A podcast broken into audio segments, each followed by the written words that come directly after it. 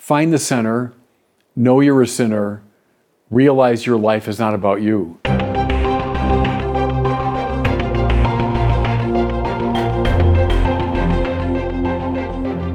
Welcome back to the Word on Fire show. I'm Brandon Vogt, the host and the content director here at Word on Fire Catholic Ministries. Joining us in our Santa Barbara studio is Bishop Robert Barron. Bishop Barron, always good to see you. Hey, Brandon. Good morning or good afternoon, I guess, to you in Orlando. Good afternoon. I know we're always at like we're always in the morning for you and the afternoon Yeah. for me. It's Three always hours throwing us off. and 3,000 Hey. miles away. Yeah, besides the spatial difference. We, uh, we just announced at Word on Fire the release of our new Sacraments Mm. film and study program. This was something that you filmed about a year ago, which ironically at the time the sacraments were freely and widely available. Now they're not. We're still in the middle of this coronavirus thing. Uh, talk to us a little bit about this study program and why you think it's important for Catholics now to focus on the sacraments. Well, you know, one thing is they don't need me to say so because what we did at Word on Fire is we asked people in parish ministry, uh, what would you like us to do for our next um, uh, series? We've done ones on the Eucharist, on the Mass, on God, etc. And the overwhelming response was something on the sacraments, please. So uh, we're just responding in a way to the the uh, demand of the audience. But I think you're right. We didn't see the coronavirus thing coming, and people's hunger for the sacraments has been reawakened. So I think it's a it's a prime time really for this to come out. I'm really proud of it. We filmed it uh, down in Hollywood last whenever that was October or something, in a beautiful church down there, appropriately called Blessed Sacrament. And we got a big crowd in that church, and I gave these uh, lectures that were filmed very beautifully. So I think it will be super useful to a lot of people in ministry and also to you know the average Catholic.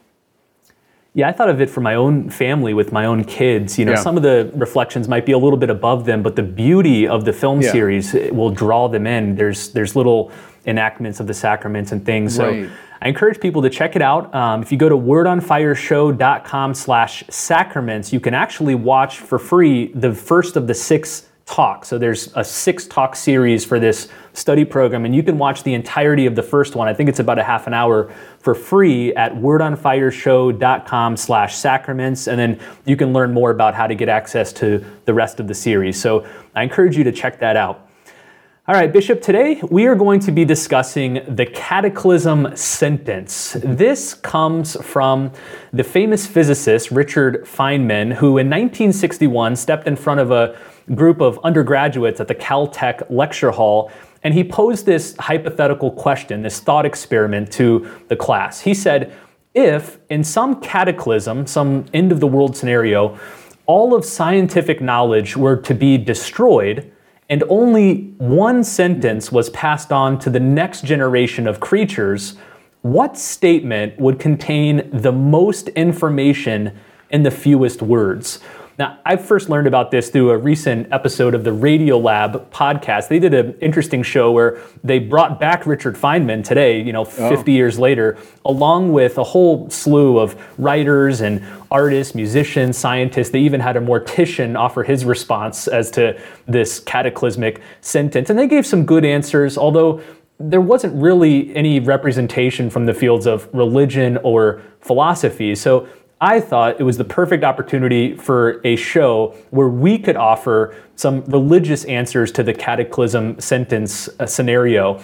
Um, so that's what we're going to do here. We're going to look at a series of figures throughout the Christian tradition, including Moses, St. Paul, Augustine, Aquinas, some of our major saints and spiritual heroes, and take a stab, take a guess at what we think their cataclysm sentence would be. Now, there's probably going to be some overlap among these figures, so maybe we might twist the experiment to say, what's the one sentence that Yeah. sums up the message that these figures were trying to okay. communicate, the one insight that sums up their life's work? Um, and I also want to get Bishop to, to your own answer, which I think will be interesting, but we'll save that for the very end. Uh, let's start off with, with Moses, Moses, the great figure of the, the Jewish faith and of the Old Testament. What do you think Moses would most want to leave people if, say, all the religious texts were to be destroyed, the whole culture was collapsing, and he could leave them one thing? What, what sentence would he offer? Yeah, I thought about that. It's the difficulty with Moses, of course, is you have Moses, the historical figure. You've got Moses, the literary character within the you know Bible, and then you've got uh, Moses, who classically was seen as the author of the first five books of the Bible. You know, So I thought one way to do it is to get at Moses as he's presented in the book of Deuteronomy. Because in the book of Deuteronomy, it's presented as Moses' last sort of testament to Israel. Before they enter the promised land, he knows he's not going to enter, but let me share with you my kind of summary of all of Israelite life, you know. So it's a good place to look. And within the book of Deuteronomy, I'd recommend people go to Deuteronomy chapter 6, verse 4 arguably for um, the Old Testament, the most important passage. In fact, Jesus himself will cite it, won't he, when he's asked sort of the Feynman question uh, Rabbi, sum up for us, you know, what it's all about. And Deuteronomy 6 4 is called the Shema, Hebrew for listen. Hear, O Israel, the Lord your God is Lord alone. That's the Shema, the prayer repeated to this day by pious Jews. Hear, O Israel, the Lord your God is Lord alone, the great monotheism of Israel. Now, I know our culture, for all kinds of reasons, hyper valorizes pluralism. And we could do a whole show on that. There's all kinds of reasons for it. We hyper valorize pluralism. That's always seen as a good thing. And forms of monism are, are usually seen from their negative aspect. Namely, they're oppressive, they're domineering, and so on. And again, we can argue all that politically and culturally. But when it comes to the spiritual order, when it comes to the spiritual order, this statement of Deuteronomy 6:4, call it the great statement of Moses, remains of absolutely primordial significance. Because what it's saying is, at the level of one's ultimate value, there cannot and there should not be pluralism. Say what you want about pluralism in other parts of life, but when it comes to the highest value, to be pluralistic there is to be splintered. That's a diabolic uh, stance that I'm, I'm now following this, now following that. Well, some degree to this direction, some degree to that direction. That's spiritual poison. Clarification comes, and I mean here, like the integration of the self comes when there's clarity about the unity of the ultimate value. Not wealth, not power, not privilege, not anything in this world, not any collection of things in this world, but God alone. So, hear, O Israel, the Lord your God is God alone, the highest value alone. Talk about the Feynman thing. So much in the spiritual order is cleared up and comes into focus when we're clear about the Shema. So, I would say that maybe. And, and how wonderful that it's carried right through, of course, into the Christian tradition. Think of it every time now, Catholics at Mass, you rise and you say, Credo in unum Deum, right? I believe in one God. You're repeating the Shema, you're repeating the ancient prayer of, of Moses. And it's making the same spiritual point, right? No political party, no leader, no anybody is Lord except the Lord alone. Credo in unum Deum. So I think that's my, my Moses uh, Feynman statement. All right, well, let's move forward from Moses next up to Jesus. And I'm always wary whenever we include Jesus in a list of other major religious thinkers to add the caveat that we're not saying Jesus is just one among many, that he's on the same platform as all these other figures, or that Jesus was simply a communicator of important truths. You know, in some ways, with Jesus, it's more about the cataclysmic event of his yeah. incarnation and passion, death, and resurrection, not a teaching that he left us per se. But suppose Jesus could only leave people with one sentence. What do you suppose that sentence would be? You know, I'd first make the observation, or, or re- remake it, that when Jesus was asked the Feynman question, he gave the Shema. And then what follows from it, love the Lord your God with all your heart, all your soul, all your mind then he added, and your neighbor is yourself. So, in a way, Jesus gives us the great model. He answered this question. They say, by the way, it's the cool thing that in the first century, they would challenge a rabbi to sum up the law while standing on one foot. And the idea was so, so you got to do it quick, man. you can't be messing around here. You got to say this succinctly. So that was Jesus' answer to it. Okay. Having said that, I would say I am the way, the truth, and the life. See, because as you say quite rightly, Brandon, Jesus is not one teacher among many. Um, I find this interesting, that interesting, the Buddha's interesting, Sufi mystics are fascinating, I find uh, uh, Jewish prophets fascinating, and they're all telling me some truth about the ultimately mysterious God. Well, that's a path that many take today. But see, there is something that is radically different about Jesus. And yes, causes trouble. It always has. It had from the beginning to this day, it causes trouble. When he says, not, oh, I've got an interesting take on the truth for you, or, you know, I'm a, I'm a way you could walk. I myself, in person, am the truth, am the life, am the way. It's the exclusive priority of Christ that is world changing once you get it. If you get it in the positive way, it shines light in every possible direction. He's not only the truth I seek, he's the way to it. You know, was it Teresa of Avila who had the great line that, that all the way to heaven is also heaven? Because Jesus said, I am the way as well as the truth and the life. But once you see that about Jesus, everything else will fall into place. He's the center around which all everything else in your spiritual, material, uh, relational life revolves. So I, I put that maybe central for him, that he identifies himself as the truth that we all seek. See, one way to put it, Brandon, go back to prologue of John, to say that in the beginning was the Word. See, that's the Feynman thing in a way. What's the pattern by which all of reality is properly viewed? So if you want the pattern of patterns, and, and press it uh, in my book, The Priority of Christ, I talk about this. Yes, even in the sciences, because Jesus is the Logos of the Creator God, and therefore what's revealed in Him should also be on display in, in, the, in the material world, the natural world. He's the pattern by which all things are known. That's another way of saying, I am the way, the truth, and the life. So I guess I, I would say that in regard to Jesus.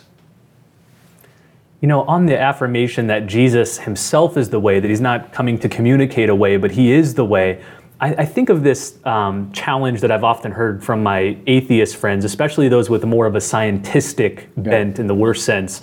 They say, you know, if you took all of the scientific textbooks, all of the scientific discoveries, and a nuclear bomb destroyed everything, and you're starting over from ground zero, just like in the Feynman hypothesis, that eventually, maybe it'll take a thousand years, a few thousand years, whatever, all of those things will come back. People will discover the same things, run the same experiments, it'll all come back. And because of that, that's an affirmation of you know the objective truth value of science mm-hmm. whereas with religion suppose a bomb destroyed every copy of the old testament the new testament the writings of the saints and the fathers the whole christian revelation was destroyed religion wouldn't come back in the same way, and therefore religion is subservient to science. What do you make of that sort of claim? I don't see how that follows in any way. I mean, first of all, elements of it would come back because there's an overlap between revelation and call it natural religion or the perennial philosophy. So, sure, people reflecting on the natural world will come up with certain truths about God, and our Catholic tradition reverences that. And look at Romans 1:20, you know, by the visible things of the world we can know the invisible things of God. So, so first of all, I, I deny the, the premise. I think some, some of religion would indeed come back in precisely the same way. But here's why it doesn't work, though, Brandon, because yes, religion depends, at least our, our religion depends, upon a divine revelation. So God spoke. So God would have to speak again. So let's, let's say in that scenario, all of religious literature, everything is lost, everything's forgotten. Okay, true. God would have to reveal himself again, you know um, fair enough, but to me that just signals the difference of a revealed religion as opposed to a purely natural religion. So the, the premise is like partially true, partially false. But that doesn't bother me at all. I mean, because I, I affirm that God has spoken in a way that, that goes beyond whatever we could naturally come up with. All right, let's continue the Feynman thought experiment. We'll move from Jesus next to St. Paul, the first great Christian theologian, what one sentence do you think St. Paul would leave us? Yeah, you know, and of course, you gave me these several days ago just to think about, and uh, I wrestled a bit with Paul. But you know what? What came to me, even though it might seem hackneyed because we hear it at every single wedding, but um, there are three things that last: faith, hope, and love. And the greatest of these is love. I would go with that, and let me tell you why. Um, Paul, as someone trained in a Hellenistic environment as well as a Jewish environment, but as a, as a Hellenist, he would have known the, the natural virtues, right? So you think of justice, doing the right thing, prudence, knowing how to apply principles to the particular situation, temperance, how to hold off obstacles to justice coming from within me, and then uh, courage, how to hold off obstacles coming from outside of me. So go back to Aristotle and company, and the ancient world articulated these four great virtues that enable us to move effectively through this world. So whether you're you're a businessman, you're a scientist, you're the mother of a family, you're whatever you are, those four natural virtues will help you make your way effectively and and and righteously through the world. Okay. What does Paul introduce now in 1 Corinthians? He introduces what the tradition came to call the theological virtues, namely faith, hope, and love. Now, what makes them theological is they order us to God. Natural virtues order us to, to success within the world and all that. Terrific. And, and our tradition has, has ratified those natural virtues. But the theological virtues order us toward our supernatural end. Uh, this world, let's face it, is passing. And talk to any scientist, say they remind us that all the time, right? That and Thomas Aquinas knew it too. Everything in this world is contingent, it's evanescent, it comes and it goes. But what lasts? God and the things of God. What gives me access to that world? First of all, faith, which is the opening up of a door to an experience that lies beyond ordinary experience, the listening to a voice that goes beyond any voice within this world. So Thomas calls faith the, the janua, right? The door to the spiritual life. What's hope? Hope is what orients me toward an end that goes beyond this world. So in this world, I, I, can hope to, you know, achieve this end, hope to get through this school, hope to get that job, hope to marry this woman, hope for all kinds of things. But heck, I know that at the end of the day, all those things are going to fade away anyway, and I'm going to die. Hope, the theological virtue, orders me toward the supernatural end, that which doesn't fade away, right? So faith, hope, and then finally love. What's love? Love is what God is. Love is the life of heaven. Love is what faith is opening me to. Love is what hope is hoping for. That's why, so the three things that last faith, hope, and love, but the greatest of these is love. Why? Because in heaven, faith will fade away. I don't need faith in heaven, I can see. Hope fades away because I'm not hoping I got it, right?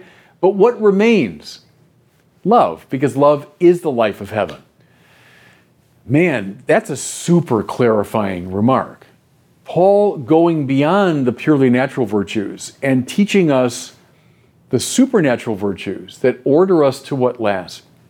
People ask, you know, like the Feynman question in a way, people say, okay, a, genie comes out of a bottle and says, you know, you got three wishes. What would you ask for?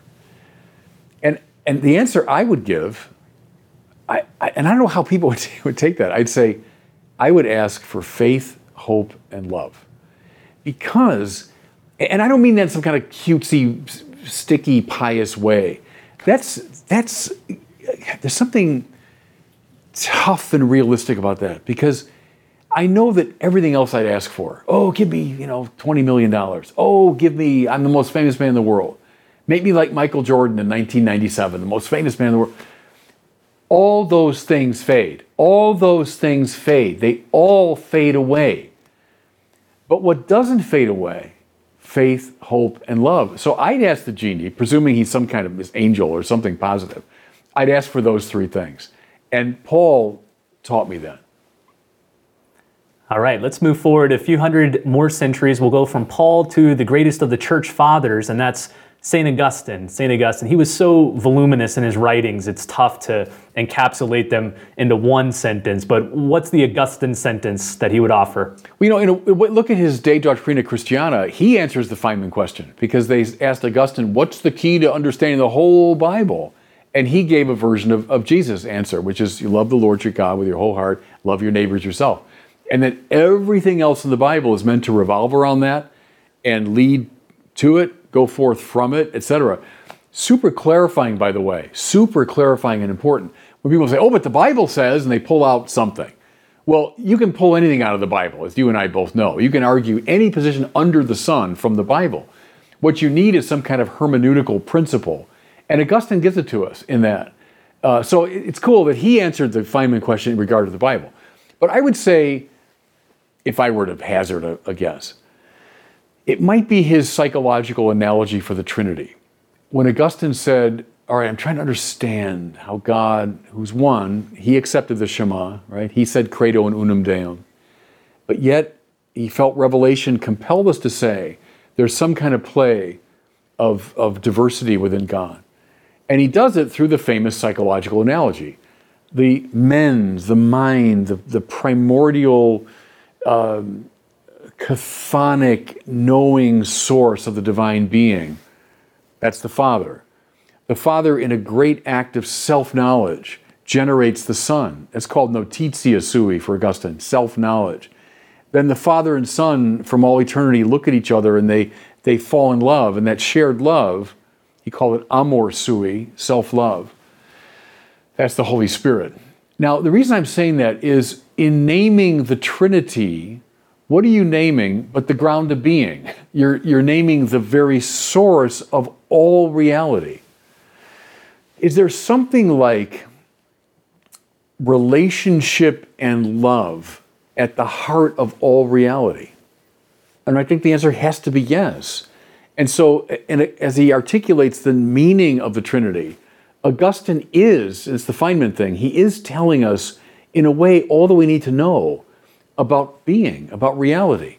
Um, so maybe I do that from the De Trinitate, the psychological analogy for the Trinity, might be my Feynman for Augustine.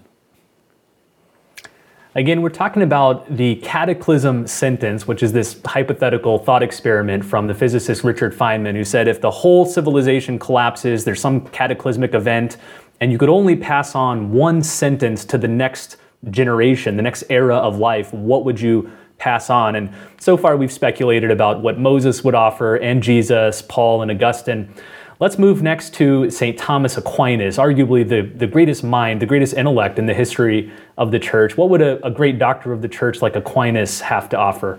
Well, you know, long before um, I knew about this program, this is many years ago, I was kind of compelled to come up with this for Thomas because I was, um, as rector of Mundelein, I was re kind of building our house chapel as the John Paul II chapel. And I was building uh, these new windows to put 19 windows that surround the chapel. And by the way, it's one of my, it's my pride and joy in many ways, that chapel. And I felt like Moses because I built that chapel, oversaw its design and construction, and just as we were putting the last touches on it, I was sent out here. So I never, it was like the promised land I was never able to enter.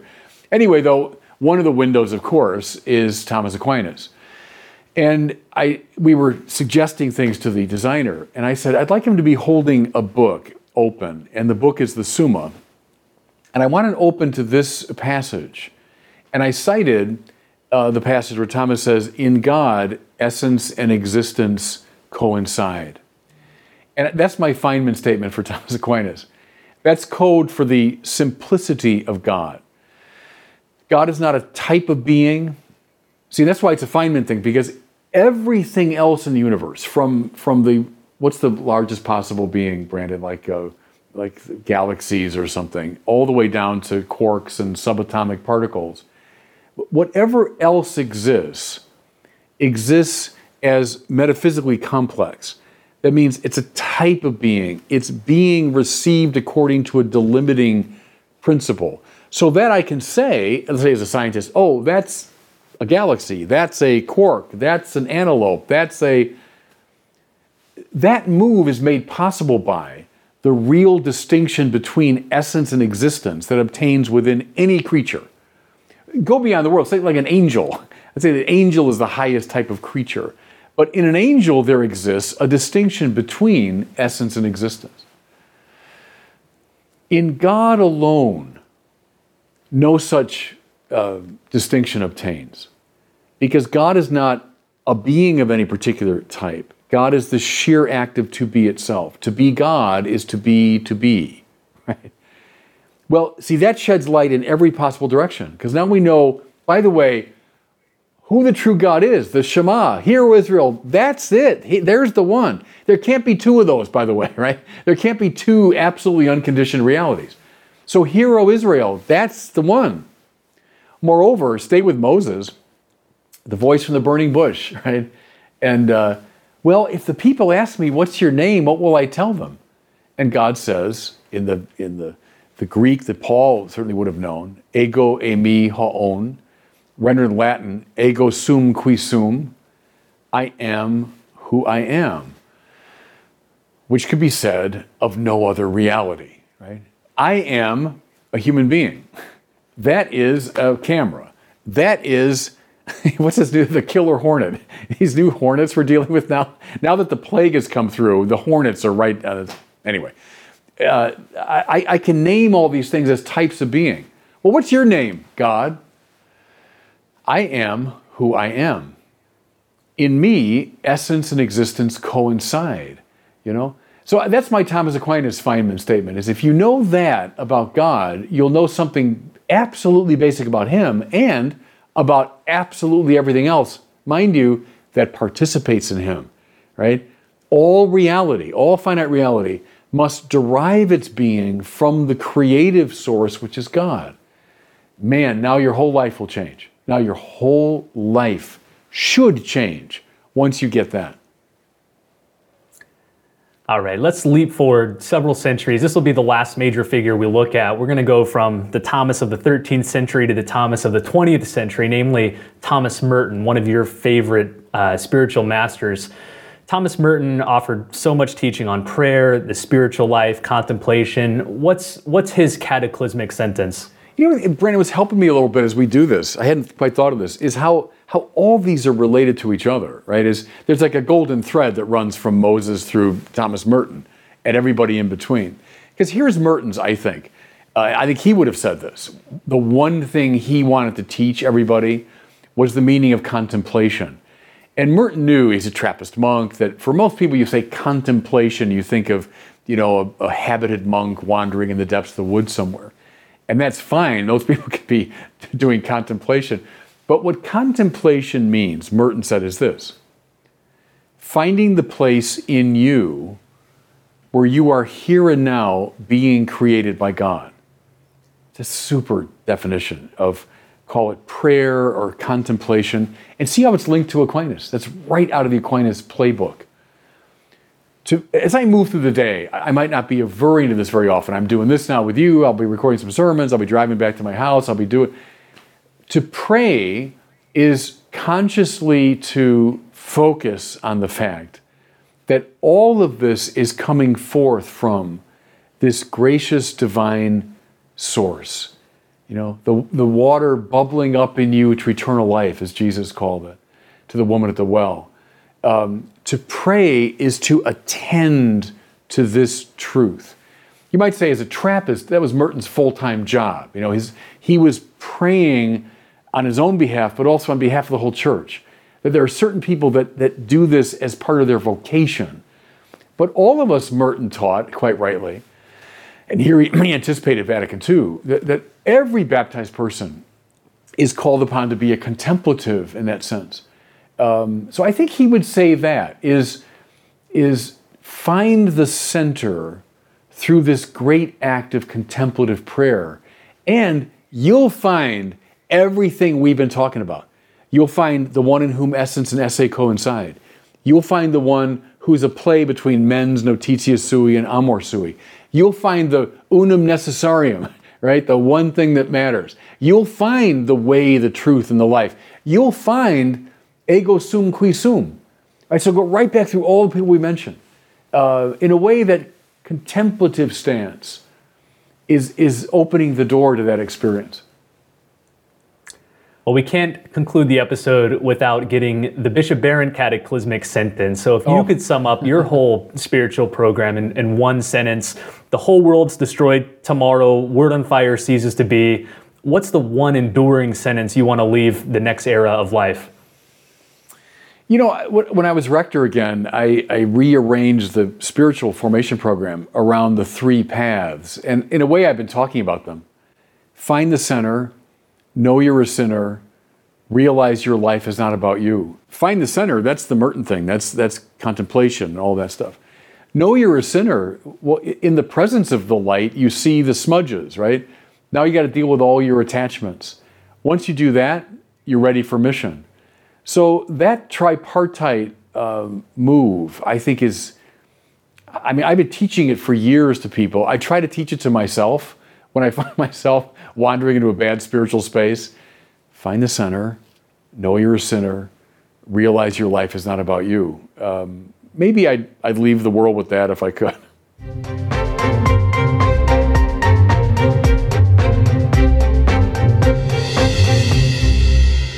Well, it's time now for our question from one of our listeners. Every episode we take one, sometimes we take multiple, but if you have a question for Bishop Barron, send it in. You can do it at askbishopbarron.com. That's the website, askbishopbarron.com. You can record your question and it might appear here on a future episode.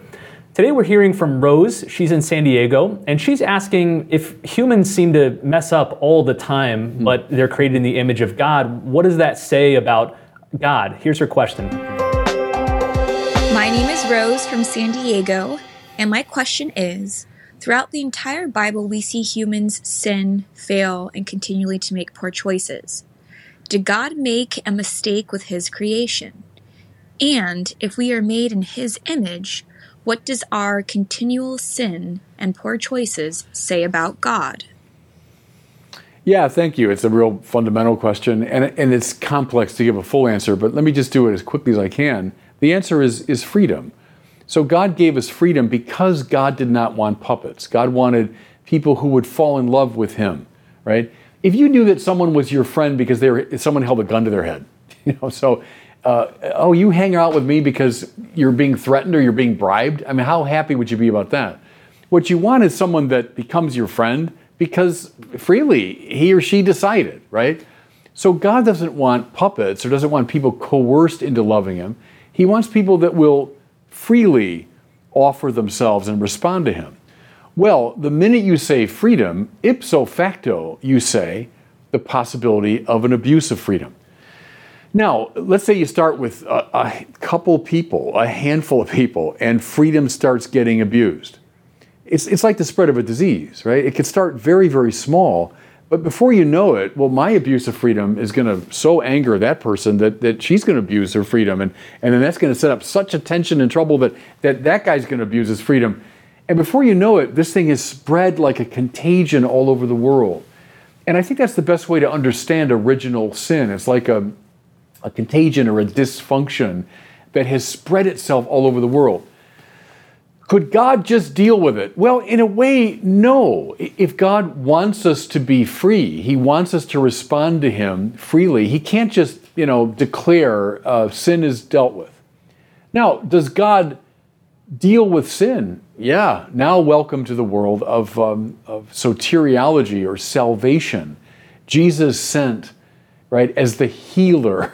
Jesus sent as the one to deal with the contagion. Better to take the contagion upon himself and thereby take it away. So all of that begins to make sense against this background. But, but, but, even that can be resisted, right? Can we still say no, even to the salvation offered in Jesus? And the dreadful answer is yes, we can. We can. So I'm just sketching an answer to that, but I think it all hinges upon freedom. Now, your question about the image um, sin is a, is a um, obscuring of the image. God made us to be his image bearing creatures, right? That we would look like God, which means full of love and justice and, uh, and um, harmony. That we would, we would radiate God's manner of being to the world. That's still our vocation. What's happened is through sin, the imago has gotten bruised and smudged and, and contorted what's Jesus come to do but to restore the imago, right? To restore, and that happens now through the life of the church and the sacraments, etc. So the imago is there. It's just it's beaten up a little bit, and it needs to be um, burnished.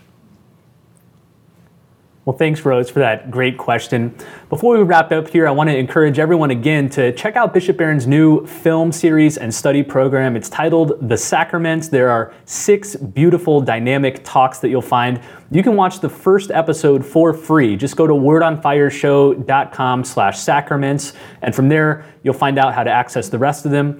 I should add that if you're a member of the Word on Fire Institute, you already have access right now to all six episodes. You can log into the Institute, find them on the Word on Fire digital platform. If you're not a member yet, maybe you're on the fence, now's a great time to jump in because as soon as you sign up, you'll get access to this entire new film series along with a ton of other courses and films and bonuses. So check that out by visiting wordonfire.institute. Well, thanks so much for listening. We'll see you next week on the Word on Fire show.